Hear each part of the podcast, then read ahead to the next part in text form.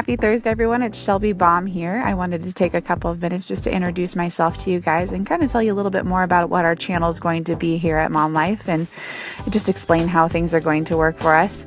I am a Christian homeschooling stay-at-home mom. I've been married to my husband for 9 years now. We have a son that is 6 years old and a daughter that is 4 years old. I homeschool my kids, and I'm also blessed to be able to work from home as well.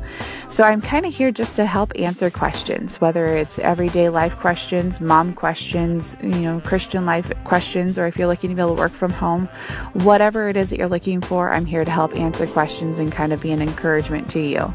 So please feel free to kind of get in touch with us. You can visit our website at executivefamilies.com and email me from there or ask questions from there.